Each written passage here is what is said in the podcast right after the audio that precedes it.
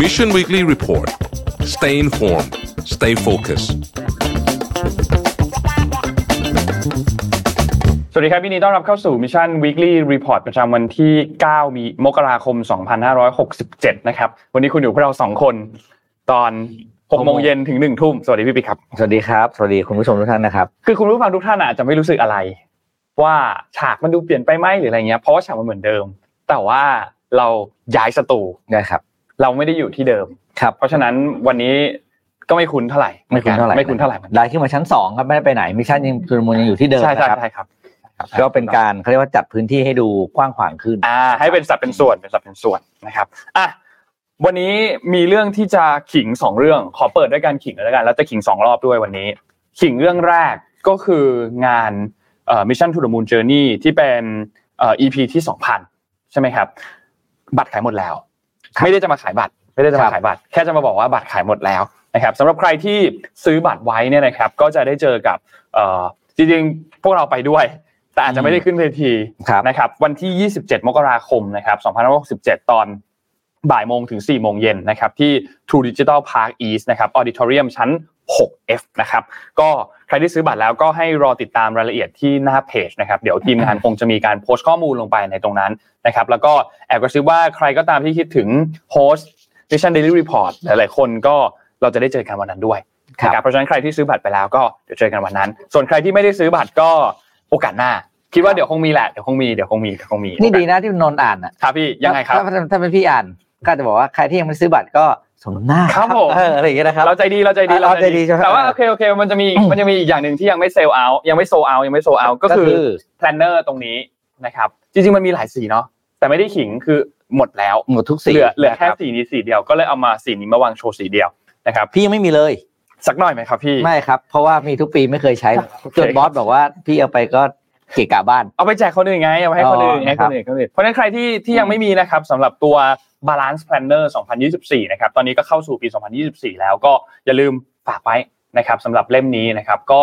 มีขายอยู่นะครับ สีดำยังมีขายอยู่ สามารถเข้าไปดูรายละเอียดได้ที่แอด Mission to the Moon นะครับ ก็ไปดูใน Line แอดตรงนั้นได้นะครับ ก็จะมีอืมแอดมิน มีเอ่อทั้ง Line Shop มีข้อมูลตรงนั้นอยู่นะครับ โอเค ประชาสัมพันธ์รอบแรก เดี๋ยวเรามาคุยเรื่องนี้กันอีกทีหนึ่งตรงกลางๆ พาไป stat ครับพี่ปิ๊กอ่าครับมาดู stat กันนะครับประจำวันนี้มีเรื่องอะไรน่าสนใจบ้างนะครับ ตัวแรกเลยก็คือ เป็นที่เรียกว่าเป็น Asia's prediction for 2024 ความหมายของมันคือ มีความน่าจะเป็นกี่เปอร์เซ็นต์ครับที่เรื่องเหล่านี้จะเกิดขึ้นได้นะครับอ่าอ่าเขาก็ไป survey จากบรรดานักธุรกิจต่างๆมานะครับอ่าเรื่องแรกนะครับ 76.0%เชื่อว่าญี่ปุ่นจะผ่านพ้นช่วงเวลาดอกเบี้ยติดลบอืม นะครับ ก็คือแปลว่าเริ่มดีขึ้นเริ่นั่มนดีเองขึ้นนะคครัรับบอันดับสอง74.3%บอกว่าเศรษฐกิจของจีนจะเติบโตไปแบบช้าๆอ่าก็คือไม่ร้อนแรงเหมือนช่วงหลาย ๆ ปีที่ผ่านมาครับนะครับ เรื่องที่สามก็คืออ่า57.8%บอกว่าเกาหลีเหนือทดลองนิวเคลียร์อีกครั้ง หลังจากทดลองในปี2017ซึ่งเป็นครั้งล่าสุด อันนี้ะครับน่าสนใจ อันนี้น่าสนใจอันครับนี้เพราะว่าน่าสนใจอันนี้น่าสนใจซุ่มไปนานครับนะครับ ก็2017 ปีนี้ 2024 ก็ 7 ปีครับนะครับดูว่าครั้งนี้จะทดลองหรือเปล่านะครับ ต่อมาครับ 57%เหมือนกันคือบอกจีนจะเปิดตัวชิป 5 นาโนเมตร หลังจากเปิดเผยชิป 7 นาโนเมตรของไปแล้วเมื่อเดือนสิงหาคมที่ผ่านมานะครับ ต่อมาคือ 50.8%จะบอกว่า BYD แข่งขันกับ Tesla ในตลาดสหรัฐแล้วก็อาจจะชนะด้วยอ่านี่น่าสนใจมากนะครับ เพราะว่าใครตามเรื่องนี้ต้องตามให้ดีๆ เพราะว่าจีนเนี่ยก็มีลูกไม้มีเทคนิคแพรวๆไม่ใช่ครับเล่นนะครับ อย่างปกติการนำเข้ารถไฟฟ้าสหรัฐอเมริกามันก็จะมีกำแพงภาษีอยู่ครับแต่จีนใช้วิธีการคือนำเข้าผ่านเม็กซิโก ครับซึ่งมันเป็น border กันที่เม็กซิโกสหรัฐอเมริกาเนี่ยมันเป็นศูนย์เปอร์เซ็นต์อยู่แล้ว ครับ ซึ่งอันเนี้ยครับต้องดูกันยาวๆ เพราะถ้าทำได้จริงๆแปลว่าเทสลาน่าห่วงอืมน่าอย่างห่วงอย่างมากในบ้านเราตอนนี้ถือว่า BYD นำอยู่ไหม อ๋ออาจจะน่าจะนำน่าจะคือตอนนี้ใกล้ใกล้ๆเคียงมากแล้วกันใกล้ๆใกล้มากแล้วนะถ้ารถไฟฟ้าเขานำแน่ๆครับนะครับเขานำเขานำจำนวนจำนวนคันนะครับ ชนะค่ายอื่นทุกค่ายอยู่แล้วอืมแต่ว่าตอนนี้คือที่บอกจะนำเนี่ยนำญี่ปุ่นเลยนะอ๋อโอเค ที่เราเราโอเคสันดาบเลยแต่ว่าถ้าเป็นรถไฟฟ้าเนี่ยถ้าจะมีเขาชนะไปแล้ว ในในรอบของมอเตอร์มอเตอร์เอ็กซ์ Motor Show อ่าล่าสุดนะครับอ่าต่อมาครับ44%บอกว่าหลายประเทศในอาเซียนจะเริ่มเปิดรับการสมรสเท่าเทียมนะครับอ่าไทยเราเองก็เป็นหนึ่งในนั้น เพราะว่าก็อ่าก็กำลังมีเรื่องของกรรมาธิการเรื่องนี้อยู่ด้วยเรื่องของครับสมรสเท่าเทียมครันะบครับแล้วก็ 37%บอกว่าการปกครองในพม่ามีการเปลี่ยนรูปแบบไปที่นี่น่าสนใจมากนะครับเพราะปีนี้พม่าจะมีเลือกตั้งด้วยนะครับเดี๋ยวเราคุยเรื่องเลือกตั้งครับแล้วก็ 24.3%บอกว่าโมดีซึ่งเป็นผู้นำคนปัจจุบันของอินเดียเนี่ยจะ แพ้การเลือกตั้งอ๋อนะครับอันนี้น่าสนใจมากเพราะปีนี้เนี่ยเดี๋ยวเป็นปีแห่งการเลือกตั้งจริงๆเดี๋ยวจะเล่าให้ฟังต่อนะครับครับอันต่อมาครับเป็นเรื่องของ world prediction มากเมื่อกี้เอเชียนะครับอันนี้มันเป็นเรื่องของประเทศอื่นๆในทั่วโลกเลยนี้บ้างทั่วโลกนะครับเลยอ่าอันนี้เป็นเรื่องของโลกเลยแบบไม่ใช่ประเทศนะครับเช่นอ่า71 71%บอกว่าสภาพอากาศแปรปรวนยิ่งกว่าปี2023แปลว่าอะไรจะร้อนจัดฝนเยอะหนาวจัดน้ำท่วมภัยแล้งมาเต็มนะครับ ต่อมาก็คือ 70%บอกว่าคนจะอพยพย้ายที่อยู่ย้ายเมืองมากขึ้นอืมก็มีเหตุผลหลายอย่างเอ่อเกษตรกรก็ย้ายเข้าเมืองคนอยู่เมืองข้าวของชีพสูงกลับไปอยู่เมืองเมืองรองมันจะเป็นแบบพลวัตของเมืองมันจะเปลี่ยนไปครับนะครับ ต่อมาบอกว่า AI จะมีเข้าเข้ามามีบทบาทในการทำงานในหลายอาชีพมากขึ้น อันนี้น่าจะรู้ๆกันอยู่นะครับ ต่อมาก็คือ60 59%บอกว่าพนักงานกลับมาทำงานที่ออฟฟิศมากกว่าอยู่บ้านเอ่ออันนี้ก็ค่อนข้างจริงครับก็หลาย ๆ คนก็ไม่ให้ work from home แล้วอืมนะครับ แล้วนั้นก็จะเป็นอันนี้สามสิบห้าบอกว่าทรัมป์ของเราจะกลับมาเป็นพนาประธานาธิบดีอีกครั้งหนึ่งโอ้นะซึ่งการเลือกตั้งในเดือนน่าสนใจพฤศจิกายนปีนี้นะครับ เดี๋ยวเราชวนคุยเรื่องนี้าแน่นอนะครับแล้วสุดท้ายคือบอกว่าสามสิบเอ็ดเปอร์เซ็นต์บอกว่าสงครามยูเครนจะสิ้นสุดลงครับนะครับเราไปดูอันต่อไปครับ อันต่อไปเนี่ยเป็น stat ที่พูดถึงว่าประเทศไหนที่เจอผลกระทบกับเรื่องของแผ่นดินไหวมากที่สุดอืมนะครับ อย่างอย่างเมื่อช่วงต้นปีที่ผ่านมาก็มีญี่ปุ่นใช่ไหมครับอืมซึ่งญี่ปุ่นจากจากจากข้อมูลอันนี้ที่เก็บข้อมูลมาระหว่างตั้งแต่ปี 1990 จนถึง 2024 ในโนไม่แน่ใจว่าเขาเก็บจนถึงเดือนไหนเนี่ยนะครับอ๋อนี่นี่นี่วันเดือนมกเดือนมกราคมวันที่2เนี่ยนะครับ ก็พบว่าญี่ปุ่นเนี่ยอยู่อันดับ 4 นะครับ อยู่ที่ 98 ครั้งนะครับ แล้วก็จีนเนี่ยอันดับหนึ่งเยอะกว่าญี่ปุ่นสองเท่าเลยนะครับ โอ้แต่อยู่ที่ที่ไม่ได้ครับหนึ่งเพร้อยราะว่าแปดสิบหกดูตารางกิโลเมตรถึงพื้นที่สิครับอ่าใช่ใช่ใช่ใช่อันนี้ก็จริงครับถูกไหมครับอ่าก็จริงครับอืมก็จริงครับ แล้วก็มีอินโดนีเซียนะครับที่อยู่อันดับ2นะครับอิหร่านอันดับ3นะครับอืมอันดับ5เนี่ยคือสหรัฐนะครับอันดับ 6 คือตุรกี อันดับ 7 คืออินเดียและอันดับ 8 คือฟิลิปปินส์นะครับ ถัดมาครับเอ่อถัดมาคือเรื่องของอ่า Magnificent Seven นะครับก็เป็นบริษัท tech นะครับ อันนี้เป็นข้อมูลในปี 2023 นะครับ ก็พบว่าต้องบอกว่าในปี 2022 เนี่ย บริษัท tech ไม่ไม่ค่อยดีสักเท่าไหร่ใน 2022 นะครับ แต่ว่าในปี 2023 ที่ผ่านมาเนี่ยก็ถือเป็นการเอ่อ come back แล้วกัน เป็นการ return กลับมาของกลุ่มบริษัทที่เรียกว่า big tech เนี่ยนะครับ ก็เขาก็เลยให้ชื่อมาว่ากลายเป็นปีของ Magnificent Seven ก็คือพวก 7 บริษัทเทคอันดับใหญ่ ๆ ที่มีการเติบโตมากในปี 2023 ไม่ว่าจะเป็น Nvidia Meta Tesla Amazon Alphabet Microsoft แล้วก็ Apple นะครับซึ่งอันนี้เนี่ยเป็น stock price คือราคาหุ้นเลยที่โตขึ้นมานะครับเมื่อเทียบกับ S&P 500 ที่เป็นดัชนีเนี่ยโตขึ้นมา 24%นะครับ Nvidia เนี่ยบวกขึ้นมา 239%ครับ แล้วก็ยังบวกต่อแน่ใช่ครับๆในปีนี้เอาเรื่องอยู่ครับอืมอะถัดมาครับ อันนี้เป็นสแตทตัวสุดท้ายครับอืมพี่ปิ๊กอันนี้เนี่ยเป็นเอ่อการสูญเสียการมองเห็นที่เขามีการพิจิตรกันว่าคนมีโอกาสที่จะสูญเสียการมองเห็นนะครับ สีส้มเนี่ยเป็นผู้ชาย สีม่วงม่วงๆอะคือผู้หญิงนะครับ พบว่า อันนี้เขาพิจิตรไปจนถึงปี 2050 นะครับ การสูญเสียการมองเห็นเนี่ยคาดว่าน่าจะเพิ่มขึ้นประมาณ 55%เนื่องจากเอ่อวิถีชีวิตที่เปลี่ยนไปของผู้คนนะครับ ไม่ว่าจะเป็นการกินอยู่ การใช้ชีวิตต่างๆ ที่มีการใช้หน้าจอมากขึ้นนะครับ ไม่ว่าจะเป็นโทรศัพท์มือถือ จอคอม จอทีวี จอนู่นจอนี่ต่างๆ นะครับ อันนี้ก็เป็นตัวเลขที่เขา expect ว่าเอ่ออาจจะมีคนที่สูญเสียการมองเห็นคำว่าสูญเสียการมองเห็นในที่นี้เนี่ย รวมทั้งหมดเลยนะครับ คือตาบอดเลย หรืออาจจะมีการสูญเสียความหรือหรือในระดับรุนแรง อาจจะไม่ได้ถึงกับบอดเลยอาจจะเบลอๆหรือบางคนอาจจะเอ่อระดับต่ำอันนี้รวมทั้งหมดเลยนะครับ คือไม่ปกติพูดง่ายๆคือสูญเสียการมองเห็นไปนะครับ อันนี้ก็เป็นสแตทประมาณ 5-6 อันที่เราเอามาฝากกันในวันนี้นะครับไปเริ่มต้นกันที่ข่าวไหนดีครับพี่ปิ๊กเมื่อกี้เราพูดเรื่องการเลือกตั้งต่อเลยแล้วกันนะครับอ่าได้ครับหลายได้ๆครับคนอาจจะไม่รู้นะครับว่าปี 2024 เนี่ยเป็นปีเรียกว่าเป็นมหากรรมการเลือกตั้งของประเทศต่างๆ ทั่วโลกเลยนะครับรวมๆแล้วเนี่ยประมาณ 40 ประเทศ แล้วก็เป็นประเทศที่ว่ามีอิทธิพลต่อโลกทั้งสิ้นนะครับ เพราะว่าเราก็รู้กันอยู่ว่าเมื่อใดก็ตามที่มีการเปลี่ยนรัฐบาล ก็จะมีนโยบายต่างๆ ขึ้นมาของแต่ละประเทศ ซึ่งมันเป็นเรื่องตามวิถีของเขาอะเราว่ากันไม่ได้ แต่บางครั้งก็จะมีการเปลี่ยนแปลงที่เรียกว่า ถอยถอยเขาเรียกถอยเอียดอะคือแบบปลื้ดหักข้อก็มี แล้วมันทำให้นโยบายต่างประเทศที่เคยทำไว้กับรัฐบาลก่อนมันเปลี่ยนไปนะครับอะปี2024 นะครับ มีประเทศไหนบ้างที่มีการเลือกตั้งอืมนะครับ ที่แรกเลยคือที่ไต้หวันนะครับ ซึ่งสุกก็เสาร์สิบแปดสิบแปดมกราคมนี้จะเลือกตั้งไต้หวันแล้วสิบสิบสิบสาม13 13สิบสามใช่ไหมก็เสาร์สูญนี้แล้วเสียนี่กันสูญเสียกันมองเห็นเฮ้ยจริงดูนะอ่านไม่ค่อยออก สิบสามมกรา13คมมกราจะมีการเลือกตั้งที่ไต้หวันนะครับ ซึ่งอันนี้เป็นสิ่งที่น่าสนใจมากว่า ใครจะได้ขึ้นมาเป็นผู้นำนะครับ เพราะว่า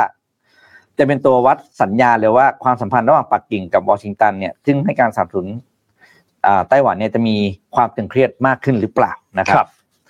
คือถ้าเราไปดูกันที่แคนดิเดตแล้วกันนะอืมดูแคนดิเดตเนี่ยนะครับรองประธานาธิบดีคนปัจจุบันก็คือคุณวิลเลียมไล่ชิงเต๋อเนี่ยนะครับจากพรรคประชาธิปไตยก้าวหน้าหรือว่า DPP เนี่ยนะครับก็ลงสมัครชิงตำแหน่งประธานาธิบดีคู่กับทางด้านของเซียวบีคิมนะครับซึ่งณปัจจุบันตอนนี้เนี่ยมีคะแนนนิยมนำเป็นอันดับหนึ่งในทุกโพลทุกสำนักนะครับแต่ก็ต้องยอมรับว่าคนนี้เนี่ยถูกรัฐบาลจีนเนี่ยตราหน้าว่าเป็นพวกเอ่อตีสองหน้าคิดที่จะเรื่องของแบ่งดินแดนนะครับหรือว่า Independence Double Act นะครับซึ่งเรื่องนี้ก็เป็นเรื่องที่ น่าติดตามมาโดยตลอดนะครับ เพราะว่าอะไรเพราะว่าการลงเลือกตั้งในในไต้หวันเนี่ยนะครับจีนเนี่ยอ้างว่าเป็นดินแดนอธิปไตยของตนเอง ราะฉะนั้นมันก็เลยเป็นชนวนเหตุที่นำไปสู่ความตึงเครียดมาแล้วก่อนหน้านี้นะครับโดยเฉพาะอย่างยิ่งถ้าเราย้อนไปในปี 1996 เนี่ยนะครับในช่วงเวลาตอนนั้นเนี่ยจีนมีการเปิดซ้อมรบครั้งใหญ่มีการยิงขีปนาวุธข่มขู่ก่อนที่จะถึงวันเลือกตั้ง ซึ่งจนสุดท้ายในช่วงตอนนั้นเนี่ยสหรัฐมีการตอบโต้ด้วย ก็คือมีการส่งกองเรือบรรทุกเครื่องบินเข้ามาในพื้นที่ด้วย เพราะฉะนั้นการเลือกตั้งในครั้งนี้อย่างที่พี่ปิ๊กพูดครับถูกจับตามองเยอะมากนะครับแล้วจีนเองต้องบอกว่าในช่วงที่ผ่านมาที่เราอ่านข่าวกันมาเรื่อยๆเนี่ยก็จะเห็นว่ามีการยกระดับ ปฏิบัติการทางทหารรอบเกาะไต้หวันอยู่ตลอดเวลาเลยนะครับแล้วก็ใช้แรงกดดันทางด้านการเมืองต่างๆ ทุกวิถีทางนะครับ เพราะฉะนั้นอันนี้เหมือนกันก็น่าสนใจว่าสุดท้ายแล้วชาวไต้หวันเนี่ยจะตัดสินใจเลือกเส้นทางไหนนะครับอืมจะเอาเรื่องสันติภาพเรื่องของสงครามต้องรอติดตามกันวันที่ 13 มกราคมนี้ เพราะฉะนั้นอังคารหน้าเราน่าจะมารายงานผลเลือกตั้งนี้เนาะอ่คงมาพูดคุยใช่รับกันทุกคนคงรู้ตั้งแต่วันอาทิตย์แล้วแหละอาทิตย์ละอืมอืมนะครับ ต่อมาอีกประเทศหนึ่งนะครับก็คือรัสเซียครับนะครับ ก็ เราก็คงเดาผลเลือกผลลัพธ์ผลการเลือกตั้งไม่ยากนะครับ เพราะว่าวลาดิเมียร์ปูตินก็น่าจะครองตำแหน่งอีกครั้ง ซึ่งจะเป็นผู้นำในสมัยที่หกนะครับครับซึ่งปูตินเนี่ยปกครองรัสเซียมาแล้ว 24 ปีนะครับและประกาศเมื่อวันที่ 8 ธันวาคมที่ผ่านมาว่าจะลงรับสมัครเลือกตั้งเป็นสมัย เป็นประธานาธิบดีสมัยที่ 5 นะครับครับเพื่อครองอำนาจต่อไปจนถึงปี 2030อืมซึ่งก่อนนั้นในปี 2020 ตอนที่เราทำ Mission Daily Report ตอนเช้านะครับเราก็อ่านข่าวนี้ไว้แล้วครั้งหนึ่งว่าปูตินเนี่ยได้แก้ไขรัฐธรรมนูญเปิดทางให้ตัวเองสามารถเป็นผู้นำรัสเซียได้จนถึงปี 2036 ซึ่งถ้าหากว่าในทางที่ถ้าถามว่าทำสำเร็จนะครับปูตินจะเป็นประธานาธิบดีที่ครองอำนาจสูงสุดและยาวนานที่สุดในประวัติศาสตร์ชาติรัสเซีย นะครับยาวกว่าสตาลินด้วยนะครับ คือเรียกว่าไม่มีใครเทียบได้เลย อันต่อมาน่าสนใจมากครับ คือที่อินเดีย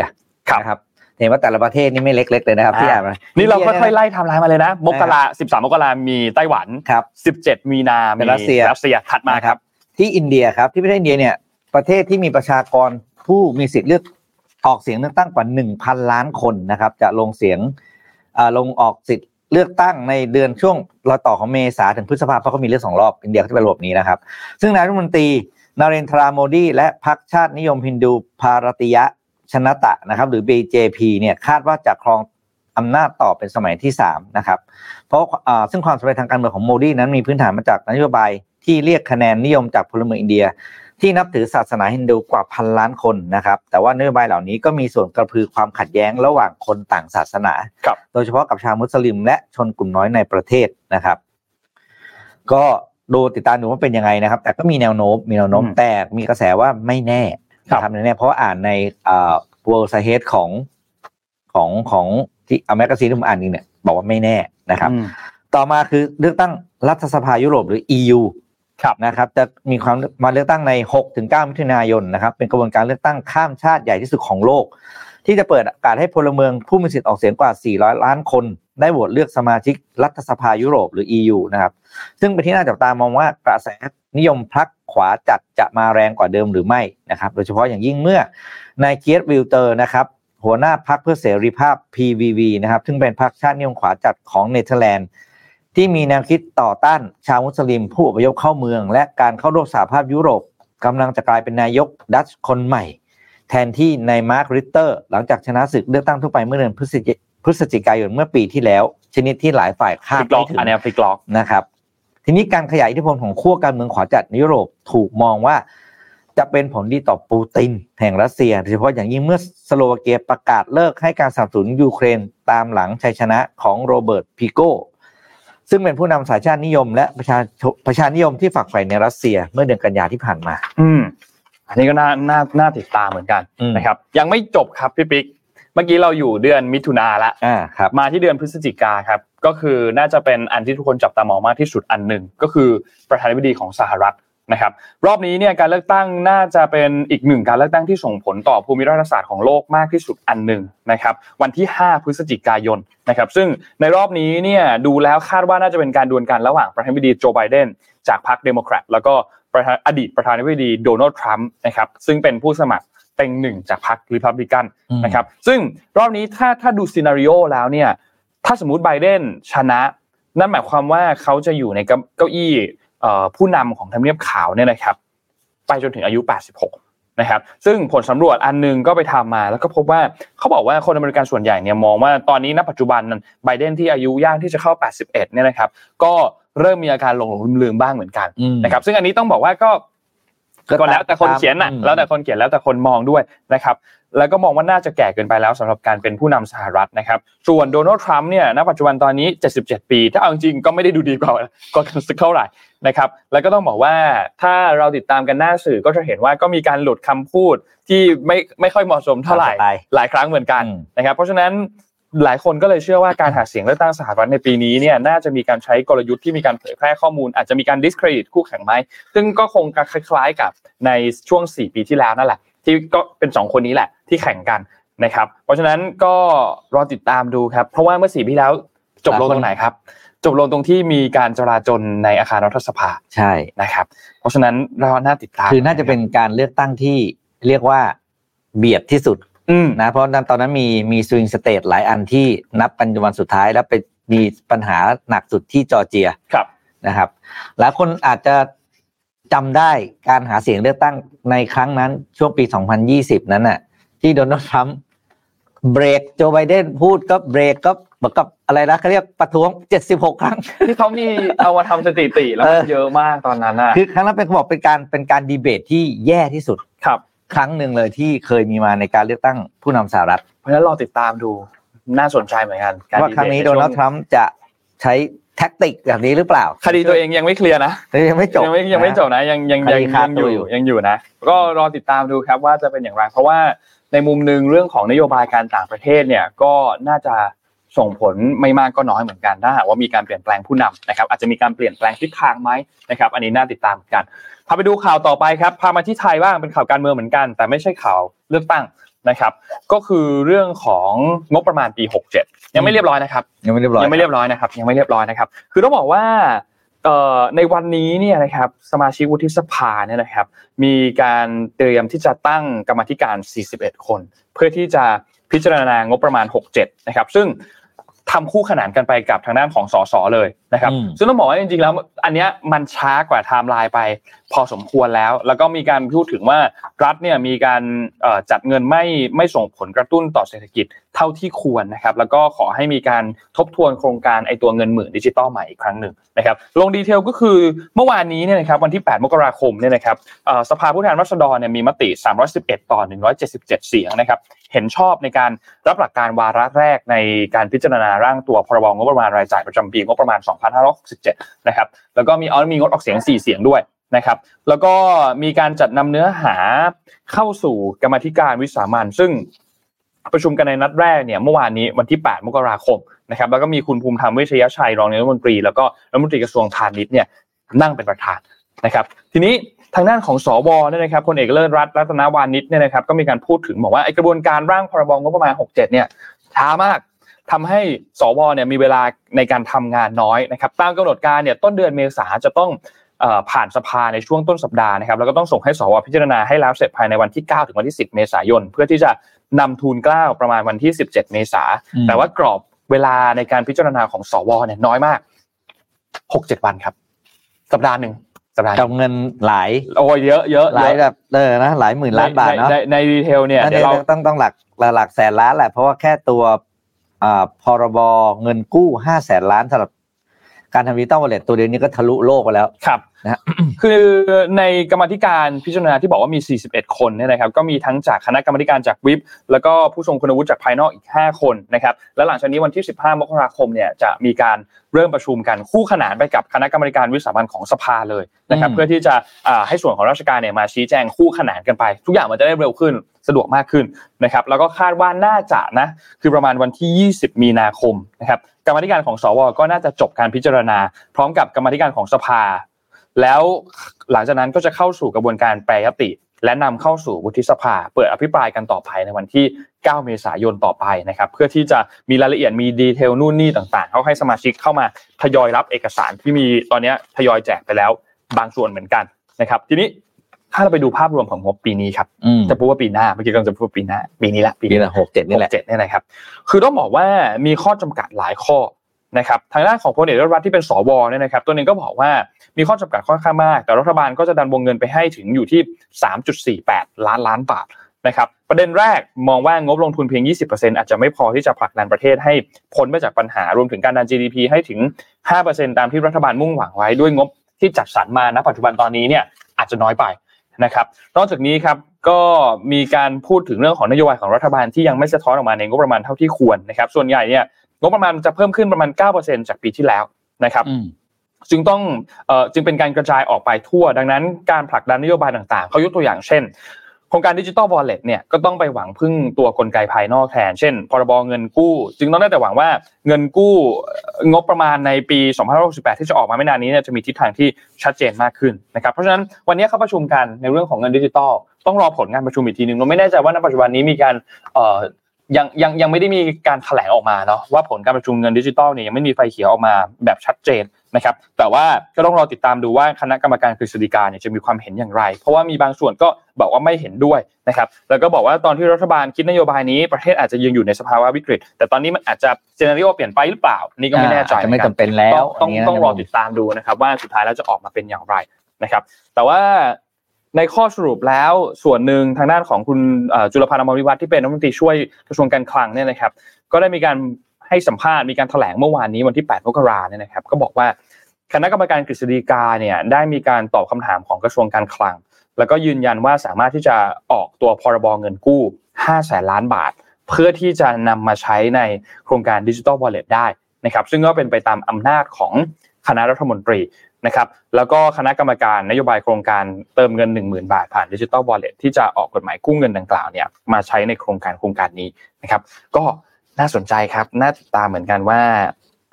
จะเป็นยังไงต่อคาดว่าเนี่ยภายในสัปดาห์นี้แหละเขาน่าจะมีการเรียกประชุมคณะกรรมการนโยบายโครงการเติมเงิน 1 0,000 บาท ด้วยผ่านดิจิทัลวอลเล็ตเนี่ยนะครับที่มีนายเศรษฐาทวีสินนั่งเป็นประธานนั่งเป็นหัวโต๊ะนะครับสุดท้ายแล้วจะออกมาเป็นยังไง รอดูครับดีใจจังเลยที่เราได้ยินชื่อ คนเป็นประธานเนี่ยเปลี่ยนชื่อบ้างเปลี่ยนชื่อบ้างสมัยก่อนเป็นพลเอกประยุทธ์พลเอกประวิตยตลอดอ่าใช่ใช่พลเอกประวิตยนะครับ ทุกโครงการนะครับพลเอกประวิตยเป็นยอดมนุษย์มหัศจรรย์ของเราเป็นประธานในทุกโครงการนะครับอ่าเดี๋ยวกลับไปดูรูปที่เป็นกราฟพื้นขาวๆนิดนึงจะให้ดูว่า ที่เขาบอกเศรษฐกิจประเทศไม่ไหวแล้วเพราะว่าดูแลดูดูการแบ่ง allocate เรื่องของงบประมาณนะครับ อ่าดูนะครับโดนดูสีเหลืองนะอันขวาสุดนะครับงบประมาณประเทศเนี่ยวงเงินสามล้านสี่แสนแปดหมื่นล้านล้านบาท สามจุดสี่ล้านล้านสามจุดสี่สามจุดสี่แปดล้านล้านบาทนะครับ ทุกปีอะปีนี้แล้วกันปีนี้เราต้องเสียดอกเบี้ยนะดอกเบี้ยแสนล้าน อืมหนักอยู่นั้นแปลว่าอะไรครับ แปลว่าประเทศเรามีหนี้อยู่แล้วเท่าไหร่เยอะครับ ส่วนตัวเนี่ยผมไม่ได้มีปัญหาเรื่องเป็นหนี้นะครับ เพราะว่าถ้าเป็นหนี้ที่กู้มาแล้วพัฒนาประเทศแล้วอันเป็นเรื่องที่สมควรทำก็คือต้องทำแต่ประเด็นก็คือเนี่ยคือสิ่งที่เป็นประเด็นที่ถูกหยิบยกขึ้นมาว่า ปัจจุบันนี้ก็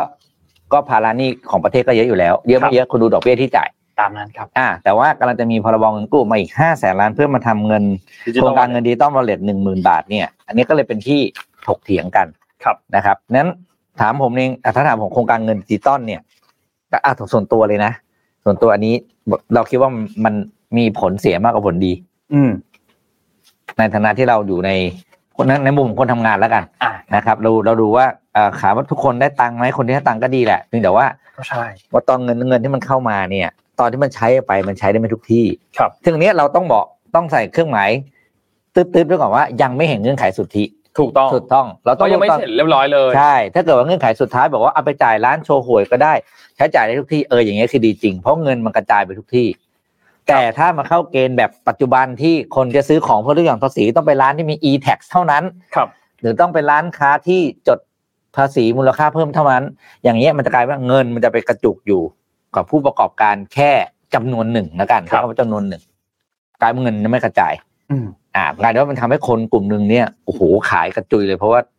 รับเงินดิจิตอล wallet ได้หนึ่งหมื่นบาทนะครับครับ ต้องรอดูว่าเงื่อนไขที่จะออกมาเป็นอย่างไร ถ้าวันนี้ก็ต้องบอกว่าคาดเดาว่ามันจะเหมือนตอนนู้นครับตอนที่เป็นคนละครึ่ง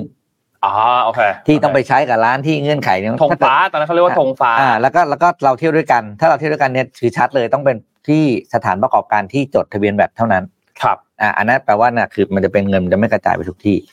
อะมาดูเรื่องสุขภาพกันบ้างครับ อืมเรื่องของผู้ป่วยไข้เลือดออกนะครับ ตอนนี้สำนักระบาดวิทยาเปิดเผยแล้วว่าเมื่อมีการพบผู้ป่วยไข้เลือดออกจำนวน 1 5 3 3 3 4 คน คาดว่าจะมีต่อเนื่องข้ามปีนะครับ แล้วคนที่เป็นผู้ป่วยที่เป็นผู้ใหญ่มีโอกาสเสียชีวิตสูงกว่าเด็กนะครับ ขอให้ทุกคนหมั่นดูแลตัวเองด้วยนะครับ โดยเมื่อวันที่ 5 มกราคมที่ผ่านมานะครับ สถานการณ์ปัญหาไข้เลือดออกเริ่มกลับมาเป็นที่สนใจของประชาชนอีกครั้ง เนื่องจากมีคนป่วยไข้เลือดออกเป็นจำนวนมากนะครับ แล้วก็ครั้นี้คือป่วยแล้วเสียชีวิตด้วย ไม่ใช่ไข้เลือดออกแบบปกติเหมือนเมื่อปีก่อนนะครับ โดยเด็กเนี่ย ก็ยังโอเค ถือว่าไม่ได้ป่วยมากเหมือนปีก่อนนะครับ แต่สาเหตุที่น่ากังวลก็คือผู้ป่วยไข้เลือดออกที่เป็นผู้ใหญ่เนี่ยจะมีอาการรุนแรง บางรายเสียชีวิตเนื่องจากวัยผู้ใหญ่เมื่อมีการป่วยแล้วเนี่ยทีไม่ได้สังเกตอาการตัวเองครับแล้วคิดว่าเป็นไข้หวัดธรรมดาหรือเป็นไข้หวัดใหญ่ ก็เลยไม่ได้ไปหาหมอ แล้วก็ไปซื้อยามากินเอง ซึ่งทำให้อาการสุดหนักนะครับ ยาที่บอกคือยาแอสไพรินแก้ไข้เนี่ย กินแล้วทำให้การเอ่ออืมอาจจะแบบไม่ไม่แก้ไม่ค่อยถูกโรคเท่าไหร่นะครับยอดผู้ป่วยตั้งแต่วันที่หนึ่ง มกราคมจนถึง 27 ธันวาคมปีที่แล้วนะครับ อยู่ที่แสนห้าหมื่นสามพันเจ็ดร้อยสามสิบคนตามที่บอกไป คิดเป็นอัตราป่วย232.47ต่อแสนประชากรนะครับ ส่วนอัตราการเสียชีวิตอยู่ที่168คน คิดเป็นอัตราส่วน0.11เปอร์เซ็นต์นะครับครับอย่างไรก็ตามคือ ถ้ามีอาการสงสัยไปไปโรงพยาบาลครับ ไปโรงพยาบาลครับ อย่า อย่า อย่า อย่าซื้อยาทานเอง เพราะว่าตอนนี้มันดูยาก ใช่ แล้วยาบางตัวทำให้ โรคแย่ลง อ่านะครับ คือมันยาไม่ได้เป็นยาที่รักษามาหนักอืมง่ายอืมๆนะครับอย่าอย่าขี้เกียจไปหาหมอจำเป็นจริงๆเฉพาะโรคนี้คือช่วงนี้เขาเป็นห่วงและที่สำคัญอีกอย่างหนึ่งก็คือป้องวิธีการป้องกันก็คือทำลายแหล่งเพาะพันธุ์ยุงอืมนะครับนะครับพวกแหล่งน้ำเอ่อโอ่งน้ำนู่นนี่ต่างๆ ที่มันเป็นแอ่งน้ำพวกเนี้ยควรจะต้องทำลายทิ้ง นะครับคือจัดการให้เรียบร้อยเพื่อที่จะได้ไม่ไม่เป็นแหล่งเพาะพันธุ์ยุงนะครับ แล้วก็ถ้าหากว่ามีการเรารู้สึกป่วยเป็นไข้หรือคนแถวบ้านรู้สึกป่วยเป็นไข้ควรจะต้องรีบไปตรวจที่โรงพยาบาลนะครับ เพราะว่าไอ้โรคไข้เลือดออกอันตรายนะครับ ถ้าเจอยุงในบ้านไม่ต้องมาสวดมนต์สือศีลห้าปัดปัดนะครับไม่ไม่ไม่ตบเลยตบเลยครับตกครับตกครับตกตครับบเลยนะครับ อย่าไปแบบโอ๊ยอย่าไปปัดปัดเปล่าเปล่าเพราะมันไปจากเรามันไปกัดคนอื่น ตามนั้นเลยครับ เพราะฉะนั้นนะครับเรา no mercy นะครับ ถูกต้องครับ ยุงแมลงวันแมลงสาบ เราไม่เห็นประโยชน์ของมัน เพราะฉะนั้น execute ครับผมอย่างเดียวทีมงานขับทีมงานชอบเนี่ยนะครับชอบใจสิ่งนี้อะนะครับพาไปต่อครับอืมไปดู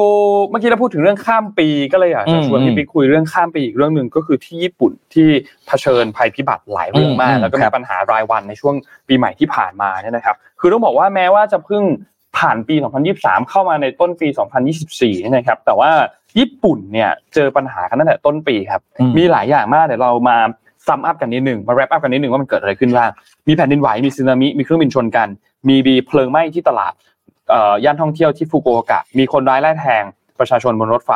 มีไฟไหม้ที่ตึกสูงในย่านชินจูกุอืมคือคือถ้าเราลงดีเทลในแต่ละอันเนี่ยนะครับ อันแรกก่อนคือสึนามิครับ เอาตั้งแต่วันที่หนึ่งนะครับหนึ่งมกราคม นะครับ คือในเวลาตอนนั้นทุกคนฉลองกันหมดเนาะอืมทุกคนฉลองกันหมดนะครับสำนักข่าว Japan Times นะครับก็มีการรายงานเป็นสำนักข่าวแรกๆนะครับ ว่ามีเกิด เหตุแผ่นดินไหวขนาด 7.4 ถึง 7.6 นะครับบริเวณคาบสมุทรโนโตะจังหวัดอิจิกาวะนะครับรวมถึงพื้นที่จังหวัดอื่นๆใกล้เคียงตรงนั้นด้วยนะครับซึ่งต้องบอกว่าไอ้7.4 ถึง 7.6 มันแรงขนาดไหน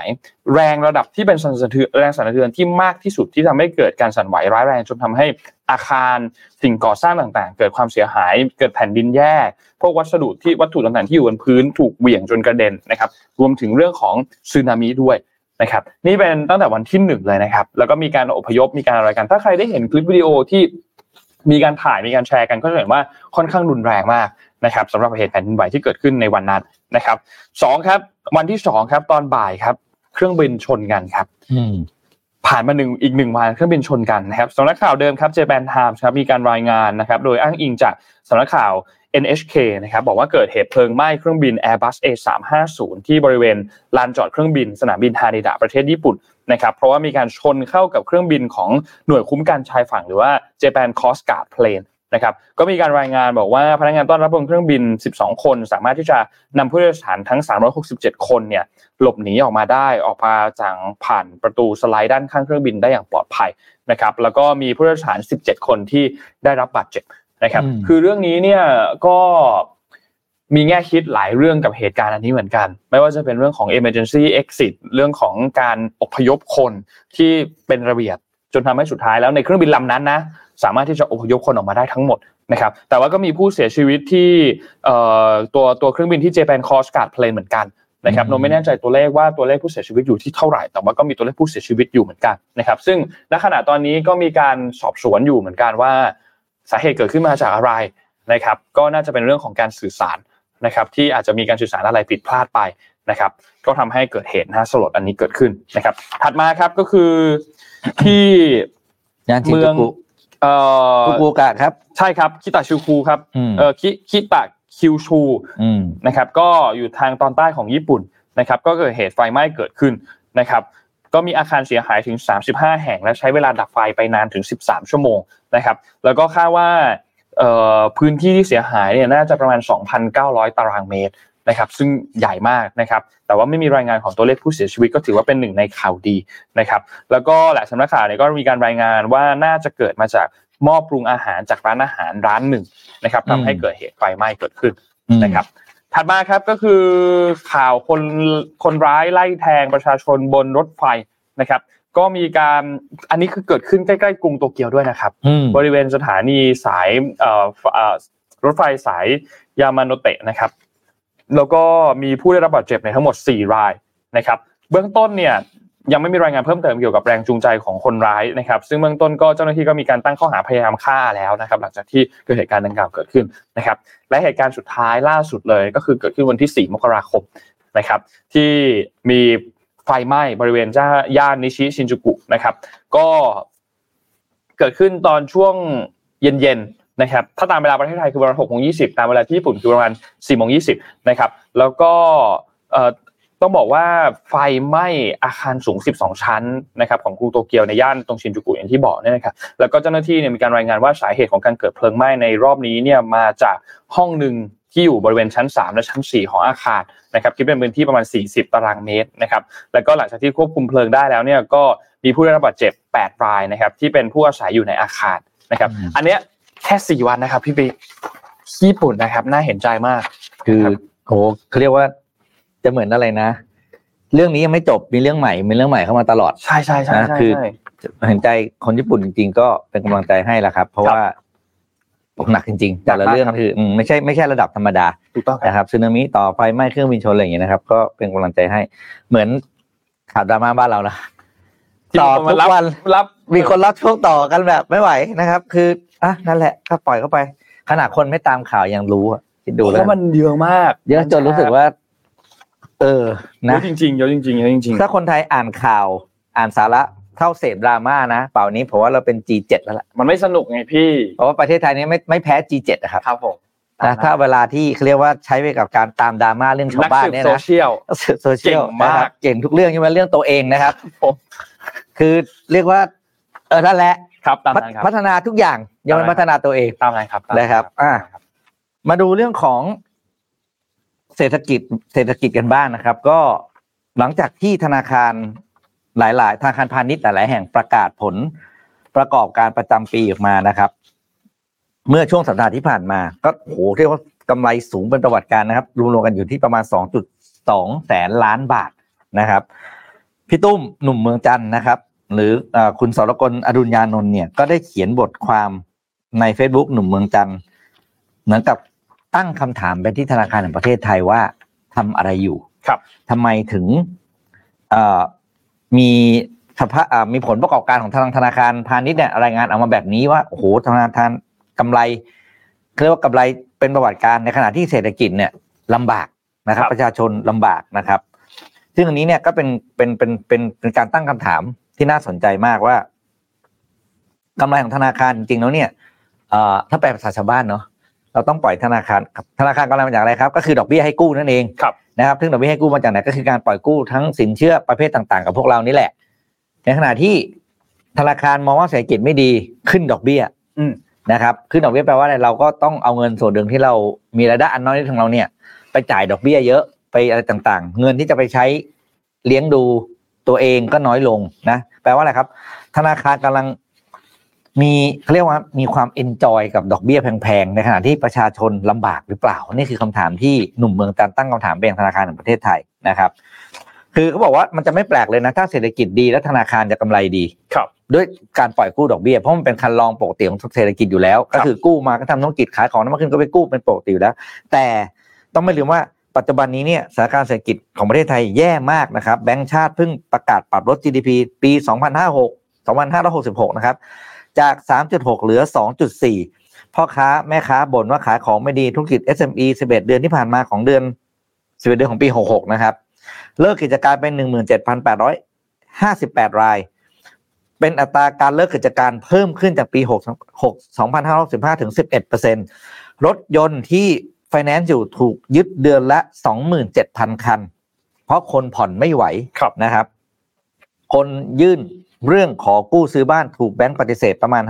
50%โดยเฉพาะบ้านที่มีราคาอยู่ที่1ถึง3ล้านบาท ปฏิเสธกระจุย ไม่ต้องพูดถึงนะครับ แปลว่าอะไรแปลว่าเพราะอะไรเพราะว่าธนาคารเล่น play safe คืออ่าพิจารณาคือถ้าไม่ไม่ชัวร์จริงไม่ปล่อยใช้คำนี้ดีกว่าอ่าอ่าอ่านะครับ ถ้าปล่อยก็ปล่อยดอกเบี้ยแบบเอาใช่ไหมดอกแพงอืมๆอ่าเนี่ยนะครับ นี่คือคำถามที่ที่ตั้งมาอย่างนี้นะครับ ก็คือที่มาคือเรียกเป็นการเพิ่มของส่วนต่างดอกเบี้ย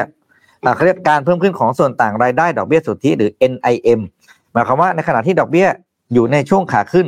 แบงก์ก็ขยับส่วนต่างของดอกเบี้ยเงินฝากเงินกู้ เพิ่มขึ้นจากเดิมนะครับ คือปกติมันควรจะอยู่ในเนี้ยมันแต่การมันแก๊ปมันห่างขึ้นเรื่อยๆนะครับ คนที่รับภาระคือใครคือพวกเราประชาชนที่อยู่ในอยู่ในอยู่ในเอ่อเรียกว่า โลกของเงินกู้ครับนะครับ ก็เลยว่าโหดจริง ๆ นะครับโหโหดดมากจริงๆแล้วก็เป็นคำถามว่าธนาคารประเทศไทยจริงๆคือคนที่เป็นเป็นผู้เดียวเลยนะ ที่จะออกมาจัดการเรื่องนี้ได้ เพราะว่าการกำหนดนโยบายดอกเบี้ยน่ะมาจากธนาคารแห่งประเทศไทยเท่านั้นอืมนะครับ แล้วก็ธนาคารพาณิชย์ทุกแห่งก็ต้องอยู่ภายใต้กรอบอันนี้ คือในฐานะประชาชนตอนนี้นะครับ อย่างแรกเลยนะครับ ทุกคนไปหยิบสัญญากู้ของคุณทุกคนมาอ่านสักนิดหนึ่งก็ดีนะครับ ว่าคุณจะมีช่วงปลอดอะไรเท่าไหร่ใครไม่เคยรีไฟแนนซ์ต้อง re ครับนะใครที่จ่ายแบบอะไรคือคุณต้องศึกษาคุณจะปล่อยเหลียงเลี้ยงไปตามยถากรรมตามที่แบงค์เขาบอกให้คุณจ่ายงวดเท่าไหร่คุณจ่ายเท่านั้นไม่ได้ครับ อืมคือตอนเนี้ยเราบอกว่าธนาคารพาณิชย์เขาไม่ได้ใจดีกับเรานะ คือเขาก็มีมุมมองของเขาอะเราก็ว่าเขาไม่ได้ใช่ไหมแต่ว่า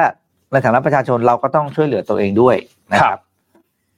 นอกจากเอ่อพี่ตุ้มสรกลแล้วเนี่ยก็มีอืมทางด้านของนายกนะครับอืมเศรษฐาทวีสินนะครับนายกรัฐมนตรีแล้วก็รัฐมนตรีกระทรวงการคลังเนี่ยก็มีการโพสต์เหมือนกันนะครับในช่วงค่ำวันที่ 7 มกราคมที่ผ่านมาเนี่ยนะครับก็อ่านให้ฟังเลยนะครับ คือจากการที่แบงก์ชาติเนี่ยขึ้นดอกเบี้ย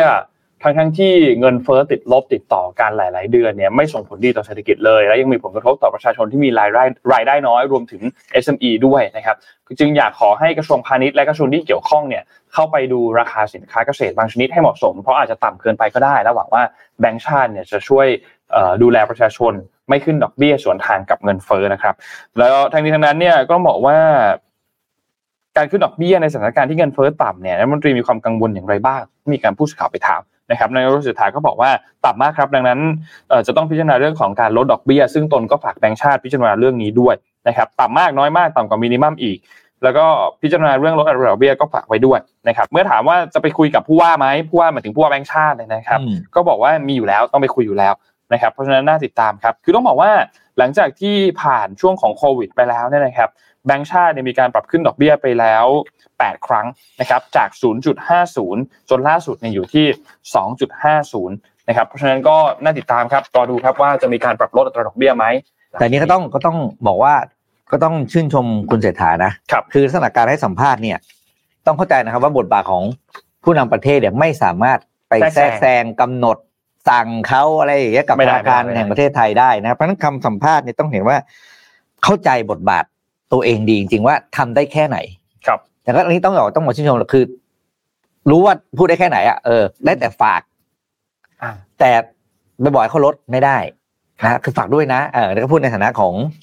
คนที่เป็นฝั่งบริหารนะเพราะว่าคือถ้าเศรษฐกิจเออถ้าดอกเบี้ยโหดก็ต้องรับคุณเศรษฐาก็บริหารประเทศยากอะครับ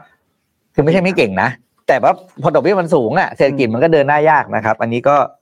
ด้วยความเคารพครับฝากธนาคารประเทศไทยด้วยนะครับครับผมว่าเออเขาเรียกว่าปราณีประชาชนหน่อยนะครับ เออ อะ PR กันอีกสักรอบหนึ่งนะครับสำหรับงาน Mission to the Moon Journey นะครับไม่ได้มาขายบัตร เพราะว่าบัตรขายหมดแล้วอืมนะครับขิงนิดหนึ่งนะครับ ก็เป็นก้าวที่ 2,000 หรือว่า EP ที่ 2,000 นั่นแหละนะครับ ที่จะมาให้ทุกคนได้ติดตามกันนะครับในวันนั้นสำหรับใครที่ซื้อบัตรไปแล้วเนี่ยนะครับตอนแรกเนี่ยในสคริปต์เนี่ยอยากโชว์สคริปต์ให้ทุกคนเห็นมากเลยว่า มันมีเขียนอยู่ว่าบัตรเหลือกี่ใบตอนนี้อืมแต่ตอนเนี้ยมีการขีเขาดออกขีดผิดทิ้งพลาดทิ้งไว้อ่าหมดเลย เพราะว่ามันโซเอาไปแล้ว นะครับเพราะฉะนั้นใครที่ถือบัตรอยู่ในมือแล้วก็รอจะพบกันได้เลยนะครับในวันที่ 27 มกราคมนะครับเดี๋ยวทีมงานจะมีการโพสต์ตัวดีเทลรายละเอียดต่างๆ ลงไปในหน้าเพจ ก็สามารถที่จะรอติดตามตรงนั้นได้นะครับแล้วก็ใครที่ถือบัตรแล้วก็พบกันวันนั้นวันที่ 27 มกราคมนะครับตอนบ่ายโมงถึง 4 โมงเย็นนะครับที่ออดิทอเรียมชั้น 6 True Digital Park East นะครับใครติดค้างอะไรกับสมมูลนะก็ให้ไปเคลียร์นี่กันแหละวัครับนนั้นโอกาสดีนะครับ อีกอันหนึงนะครับที่อยากจะบอกทุกท่านก็คือ planner นะครับหรือว่า balance planner 2024 ที่วางอยู่ตรงนี้นะครับก็คือ planner ที่ในปี 2024 นะครับจริงๆแล้วมีหลายสีแต่ที่วางอยู่สีเดียว เพราะว่าสีอื่นหมดแล้วนะครับหมดแล้วครับใครที่ยังไม่มีก็มีสีนี้นะที่ยังเหลืออยู่นะครับสีดำนะครับสีดำตรงนี้ยังเหลืออยู่นะครับก็สามารถเข้าไปจับจองกันได้นะครับแอดไลน์เข้าไปที่ line at mission to the moon นะครับก็สามารถเข้าไปสั่งซื้อผ่านช่องทางตรงนั้นได้เลยนะครับเขาทำสวยกันทุกปีนะอะใช่แน่นอนครับแน่นอนครับทำสวยกันทุกปีอะ ฝากไว้ด้วยนะครับสำหรับ planner นะครับใครที่มีบัตร Mission Mooner นี่ก็เจอกันวันนั้นวันที่ 27 นะครับอะถัดมาครับพี่ปิ๊กไปดูที่จีน ได้ครับนินึงพาไปดูที่จีนครับคือต้องยอมรับว่าหลาย ๆ คนก็คงเห็นว่าเศรษฐกิจจีนเนี่ยออกอาการเป็นระยะครับเดี๋ยวธนาคารไปเดี๋ยวบริษัทอสังหาไปอะไรอย่างเงี้ยนะครับล่าสุดเนี่ยนะครับประธานาธิบดีสีจิ้นผิงเนี่ยครับเพิ่งยอมรับเป็นครั้งแรกว่าเศรษฐกิจจีนมีปัญหา ในการกล่าวสุนทรพจน์อวยพรปีใหม่เมื่อวันสิ้นปี 2023 ที่ผ่านมานะครับ โดยการยอมรับของประธานาธิบดีสีจิ้นผิง สะท้อนให้เห็นว่าปัญหาของปัญหาเศรษฐกิจของจีนนั้นเนี่ยหนักหนาเกินกว่าที่รัฐบาลจีนจะทำเหมือนไม่มีอะไรเกิดขึ้นได้อีกต่อไปแล้วนะครับ เศรษฐกิจชะลอตัวบวกความตึงเครียดทางด้านการเมืองระหว่างประเทศนะครับ บั่นทอนความเชื่อมั่นทำให้ธุรกิจต่างชาติที่ลงทุนอยู่ในจีน ต่างทยอยโบกมือลาจีนเป็นจำนวนมากนะครับ โดยมูลค่าการลงทุนโดยตรงหรือ FDI Foreign Direct Investment ของจีนขาดดุลรายไตรมาสเป็นครั้งแรกในประวัติศาสตร์เมื่อแต่ว่าที่ 3 ปี 2023 ที่ผ่านมานะครับ ส่วนฝั่งตลาดทุนดัชนี CSI 300 ณ วันสิ้นปีร่วงลง 11%จากต้นปีนะครับ โดยจีนพยายามหลายทางแล้วเพื่อจะดึงดูดการลงทุนจากต่างประเทศนะครับ แต่ก็ไม่เป็นผล เมื่อวันอ่าในเดือนธันวาคมปีที่แล้วนะครับหอการค้าอังกฤษในจีนเปิดเผยผลการสำรวจว่าบริษัทอังกฤษ 60%รู้สึกว่าการทำธุรกิจในจีนในปี 2023 ยากกว่าเมื่อปี 2022 ที่จีนใช้มาตรการควบคุมซีโร่โควิดเสียอีกครับนะครับคือตอนนั้นว่ายากแล้ว 2023 ว่าโหดกว่านั้นอีกนะครับเป็นเพราะว่าเศรษฐกิจนั้นชะลอตัวนั่นเองนะครับจนถึงตอนนี้มุมมองของต่างชาติที่มีต่อจีน ก็ไม่ได้มีแนวโน้มว่าจะดีขึ้นนะครับ เพราะสิ่งที่ต่างชาติเห็นก็คือ คำพูดการกระทำที่ขัดแย้งกันเองของรัฐบาลจีนนะครับ ตามรายงานของบลูมเบิร์กนะครับ หลังเข้าสู่ปีใหม่ Jens Eskelund นะครับประธานหอการค้าสหภาพยุโรปในประเทศจีนบอกว่ามีคำถามระดับต้นๆที่เพิ่มขึ้นขึ้นมาเลยก็คือเรื่องของจีนต้องการมีความสัมพันธ์แบบใดกับต่างชาติกันแน่นะครับ ธุรกิจที่ไม่รู้ว่าตัวเองยืนอยู่ตรงจุดไหน กับนโยบายของรัฐบาล นั่นแปลว่ามันไม่มั่นคง เมื่อมั่นคงเขาก็ต้องถอนตัวไปยังตลาดหรือประเทศที่มีนโยบายที่ชัดเจนกว่านั่นเองนะครับ จีนก็ยังเป็นประเทศที่ถูกสังคมตั้งคำถามอยู่นะครับมากๆเกี่ยวกับเรื่องทางด้านของนโยบายในเรื่องของเศรษฐกิจนะครับหรือเรื่องเรื่องของการออกมา react กับสิ่งที่เกิดขึ้นใช่นะครับครับเราจะเห็นว่าอย่างอย่างเรื่องของสื่ออย่างเงี้ยถ้ามีมีมีที่เราเคยคุยกันว่ารัฐบาลจีนมักจะให้ประชาชนเห็นในสิ่งที่อยากให้เห็น เท่านั้น ก็จริงครับ เห็นในสิ่งที่ดีอะไรที่ไม่ดีไม่ต้องรู้อย่างเงี้ยเหรอเพราะว่าไม่งั้นถ้านโยบายเป็นเป็นทรงๆประมาณนี้คนก็กลัวเหมือนกันว่าเอ้ยถ้าอะไรที่ไม่อยู่ใต้พรมอ่าอย่างงี้ใช่ไหมแล้วอ่านอันนั้นด้วยหรือแล้วก็อีกอันหนึ่งคือถ้าเดินทางไปเพื่อที่ต้องการที่จะลงทุนในจีนมีความเสี่ยงที่จะถูกแบบควบคุมตัวไหมอืมเพราะฉะนั้นคือมันดูไม่เป็นมิตรสักเท่าไหร่อืมอืมก็คนก็กลัวเหมือนกัน อาจจะต้องมีนโยบายหรือมีท่าทีอื่นๆไหมที่ทำให้คือเอ่อ ดึงดูดนักลงทุนมากขึ้นนักลงทุนรู้สึกสบายใจมากขึ้นอะไรอย่างเงี้ยนะครับน่าน่าต้องรอติดตามดูนะครับพอไปดูเรื่องต่อไปครับไปดูเรื่อง business บ้างนะครับ อันนี้ Gartner ที่เป็นบริษัทที่ปรึกษาเนี่ยนะครับอืมเขามีการ predict ครับเขามองว่าภายในอีก 4 ปีข้างหน้าเนี่ยนะครับ พวกบริษัทที่เป็นสายพวกเอ่อการผลิตค้าปลีกโลจิสติกต่าง ๆ เนี่ยจะใช้หุ่นยนต์เข้ามาทำงานมากถึง 96%นะครับ 96%เยอะมากนะครับ คือต้องบอกว่าในช่วงที่ผ่านมาเนี่ยเราก็พอจะเห็นกันอยู่แล้วว่า AI เข้ามามีบทบาทค่อนข้างเยอะกับชีวิตเราใช่ไหมครับอืมไม่เว้นแม้แต่ในโลกของธุรกิจนะครับเรียกได้ว่า AI เนี่ยกำลังเข้ามากลายเป็นเหมือนกับตัวช่วยสำคัญในการที่ขับเคลื่อนกำหนดแนวทางในการทำธุรกิจนะครับหลายบริษัทเองก็เริ่มมีการเอาเทคโนโลยีสมัยใหม่เนี่ยเข้ามาใช้กับธุรกิจมากขึ้นนะครับซึ่งหนึ่งในนั้นเนี่ยก็คือ generative AI หรือที่เรียกว่า Gen AI เนี่ยนะครับปัจจุบันเนี่ย หลายสำนักวิจัยนะครับรวมถึงบริษัทเทคโนโลยีใหม่ๆ แล้วเทคโนโลยีใหญ่ ๆ ด้วยนะครับก็พูดเป็นสิ่งเดียวกันนะครับว่าตัว Gen AI เนี่ยมีความสำคัญมากขึ้นเรื่อยๆ โดยเฉพาะอย่างยิ่งถ้าหากว่าเอามาใช้กับองค์กรที่เป็นองค์กรใหญ่ ธุรกิจการเงิน และการทำ programming เนี่ยสร้างแอปพลิเคชันทำได้ไวขึ้นกว่าเดิมมากๆนะครับนั่นหมายความว่าอะไรหมายความว่า ไม่มีทางที่จะหลีกเลี่ยงได้ครับสำหรับตัวเทคโนโลยีตัวนี้นะครับการเนอร์ก็เลยถือโอกาสนี้ออกมาวิเคราะห์ครับว่าสิ่งที่อาจจะเกิดขึ้นในช่วง 4-10 ปีหลังจากนี้เนี่ยนะครับจะมีอะไรบ้างนะครับซึ่งเขาก็สรุปมาเป็นข้อๆเนาะเดี๋ยวเราพาไปอย่างทีละข้อนะครับหลักๆเนี่ยมี 3 ข้อ ข้อที่1ครับในปี 2571 ปีนี้ 67 นะ อีกประมาณอืม4ปีนะครับจะมีหุ่นยนต์อัจฉริยะปฏิบัติงานในสายการผลิตค้าปลีกและโลจิสติกส์มากกว่ามนุษย์ เนื่องจากภาวะการขาดแคลนแรงงาน นะครับอืมการเนอร์ขยายความบอกว่าอย่างที่บอกครับในเดือนธันวาคมปี 65 ที่ผ่านมาเนี่ยพบว่า 96%ของผู้ปฏิบัติงานด้านเทคโนโลยี supply chain เนี่ยได้มีการวางแผนที่จะนำหุ่นยนต์เข้ามาช่วยทำงาน และ 35%มีการเอาหุ่นยนต์เข้ามาใช้ทำงานแล้วนะครับแล้วก็ 61%กำลังอยู่ในขั้นทดลอง หรืออยู่ในระหว่างการใช้หุ่นยนต์เป็นครั้งแรกนะครับอันนั้นคือปี 65 นะครับทีนี้เขาก็เลยคาดการณ์ว่าในปี 71 นะครับสายการผลิตค้าปลีกโลจิสติกส์เนี่ยต้องเจอกับปัญหา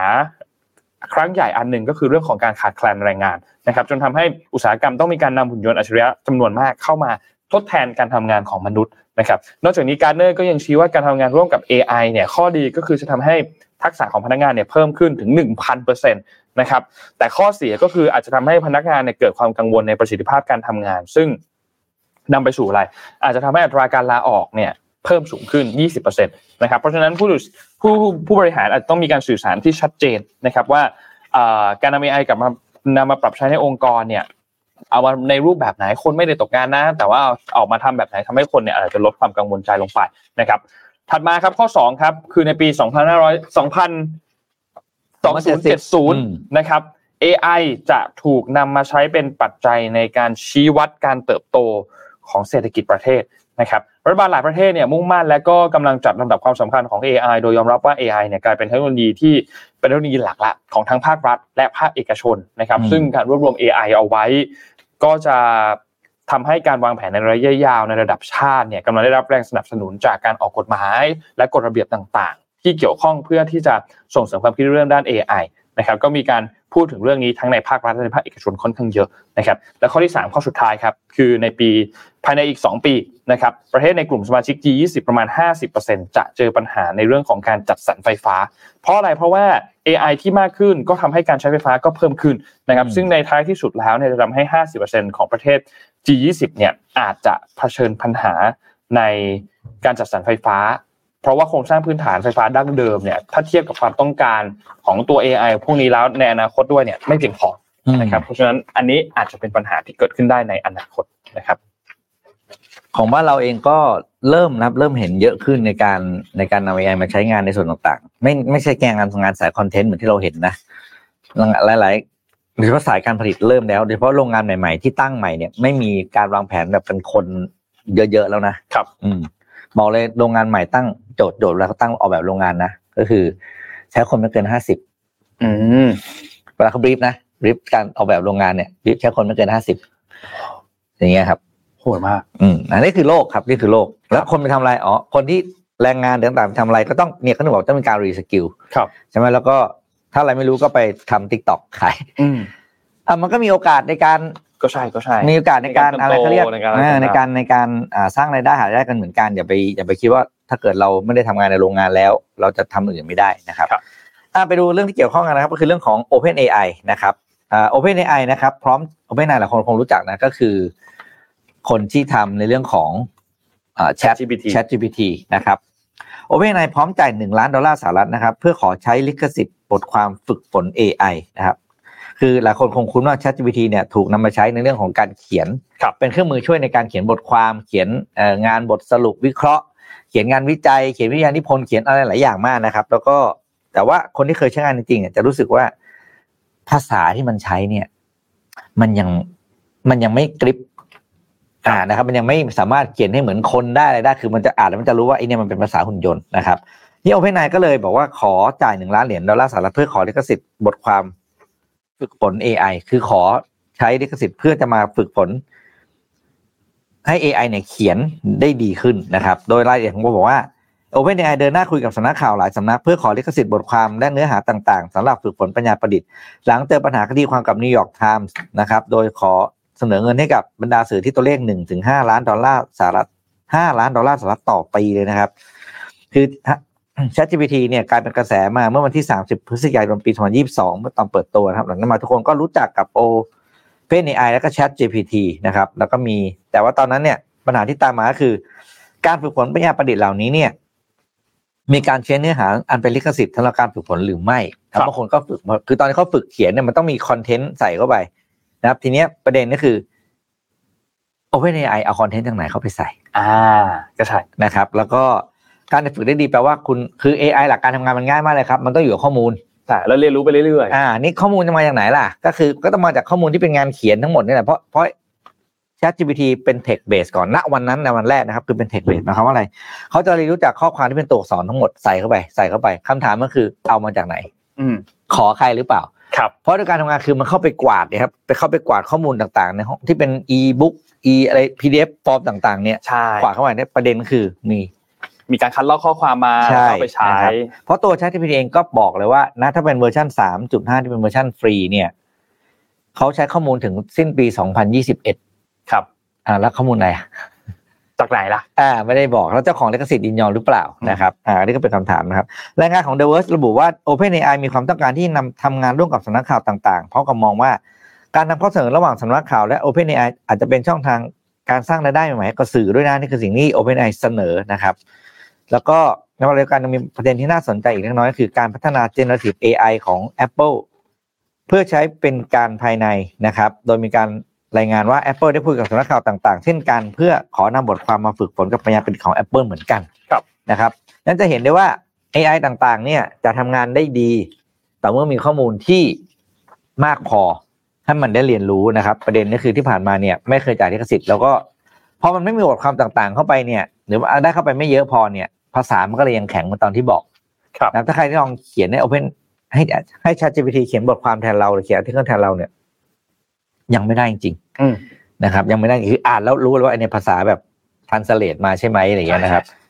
แต่ภาษาอังกฤษดีมากนะภาษาอังกฤษคือจับแทบไม่ได้อะใช่ใช่ภาษาอังกฤษดี แต่พอเป็นภาษาอังกฤษเอ้ยแปลเป็นไทยปุ๊บเนี่ยก็จะมีความงงครับๆอ่านแล้วก็จะมีคำประหลาดประหลาดยังยังไม่เป๊ะยังไม่เป๊ะอ่ายังไม่เป๊ะซึ่ง know ว่ายากนะเอาจริงอืมยากๆครัถ้าบเป็นมันสำหรับสำหรับตัวภาษาแล้วมันมีคำเฉพาะด้วยไงใช่คุณลองทักคำว่าซอฟต์แวร์สิครับ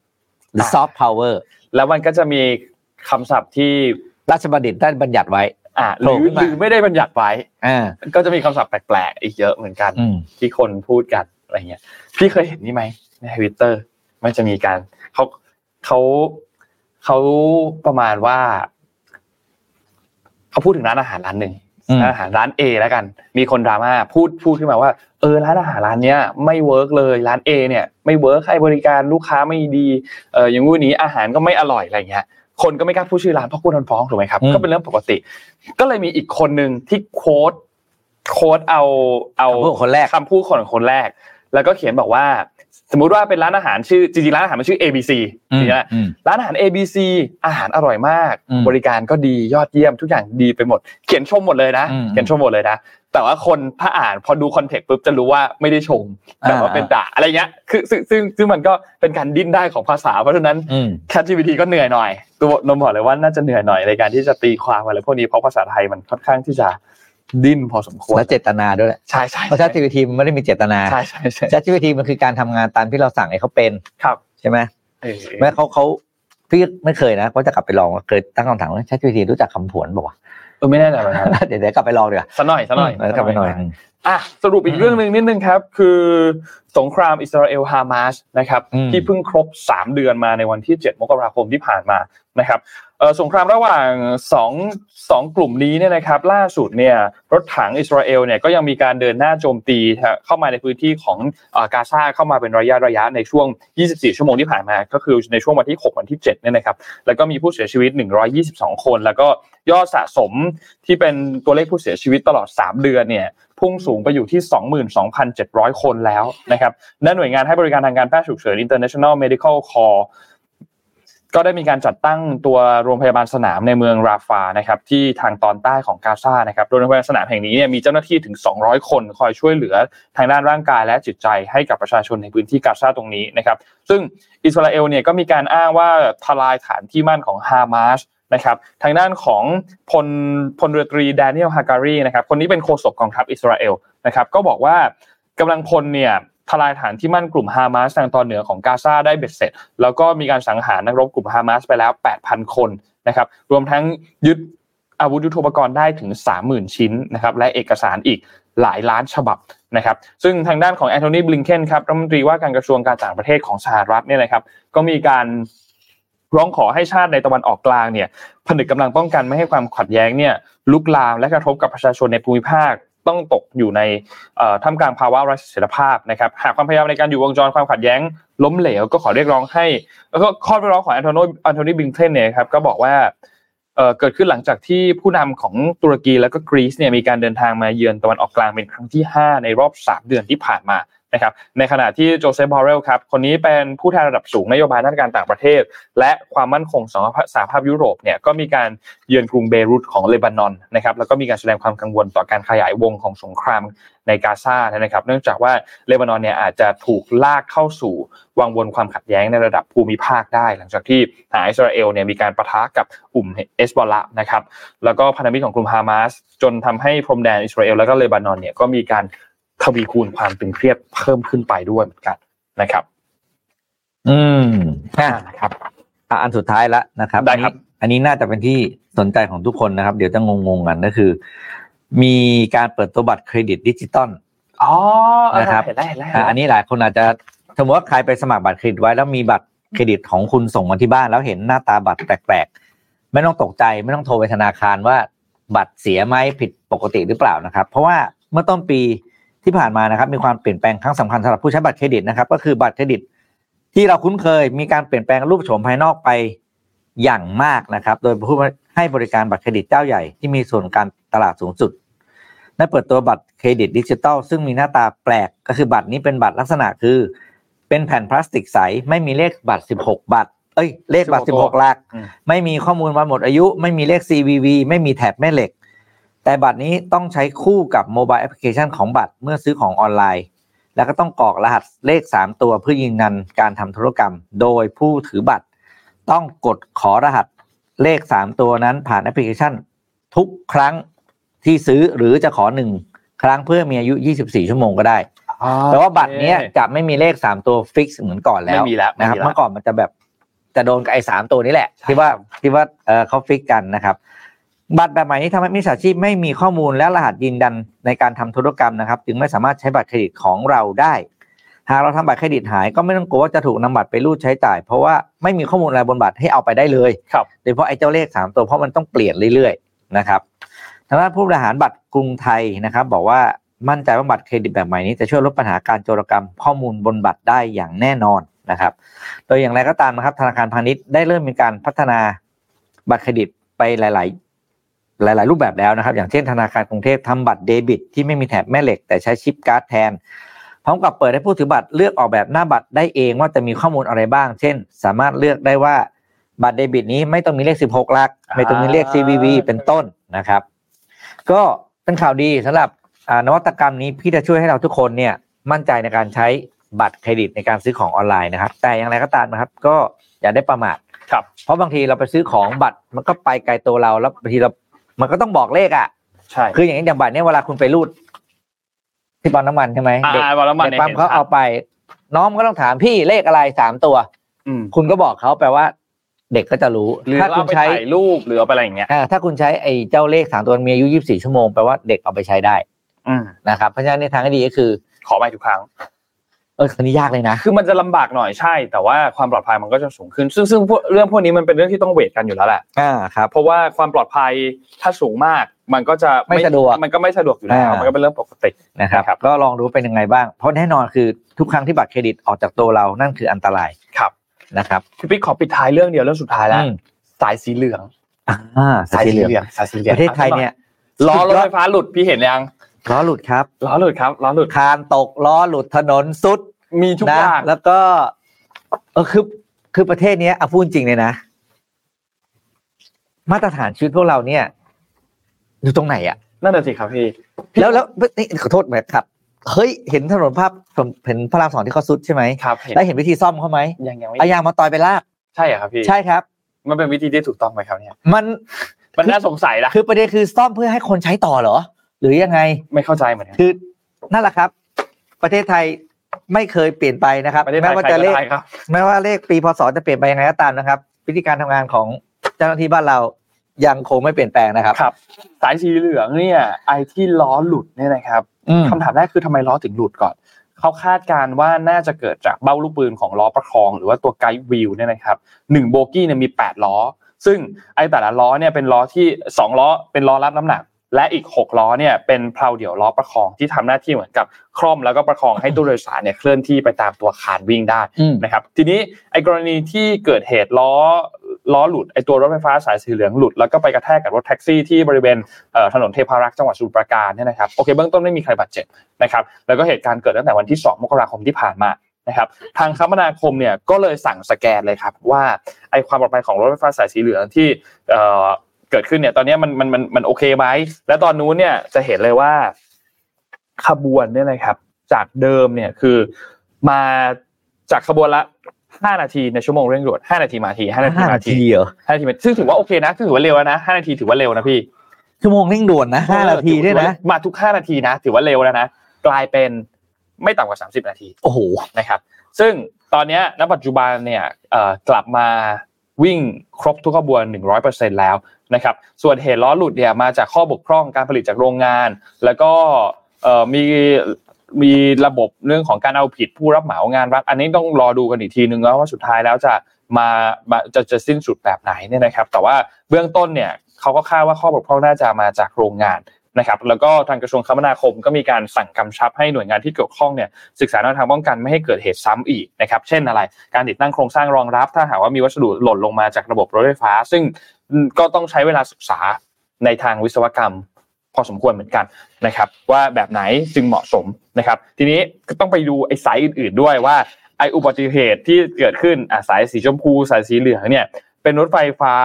ระบบรางเดี่ยวหรือโมโนเรลซึ่งต้องบอกว่านิยมใช้ในประเทศที่มีอากาศเย็น เพราะฉะนั้นอะไรประเทศเราอากาศร้อนครับพี่ มันก็เลยมีมีโอกาสที่ เอ๊ะ มันเป็นเดี๋ยวเหนะครับตุผลนี้หรือเปล่า ประเด็นเนี่ยรถไฟฟ้าสายสีเหลืองเริ่มใช้ยังไม่น่าร้อนเลยนะครับ ครับผมแต่ร้อนแล้วครับพี่เริ่มใช้ตอนมกรานี่ไม่ไม่นานอะไม่นานพฤศจิกาไปปลายลองวิ่งอะนะไม่นานมากยังไม่เข้าหน้าร้อนเลยใช่คุณบอกว่าปัญหาคือรถไฟฟ้าแบบนี้เขามีไว้ใช้ในเมืองที่อากาศไม่ร้อน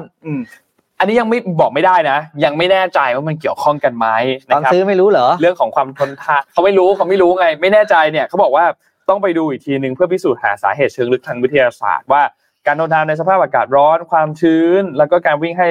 ให้บริการในระยะทางต่อเนื่อง แล้วก็ต้องมาดูอีกทีหนึ่งว่าไอ้รถไฟฟ้าแบบโมโนเรลเนี่ยสุดท้ายแล้วเหมาะกับประเทศไทยหรือเปล่า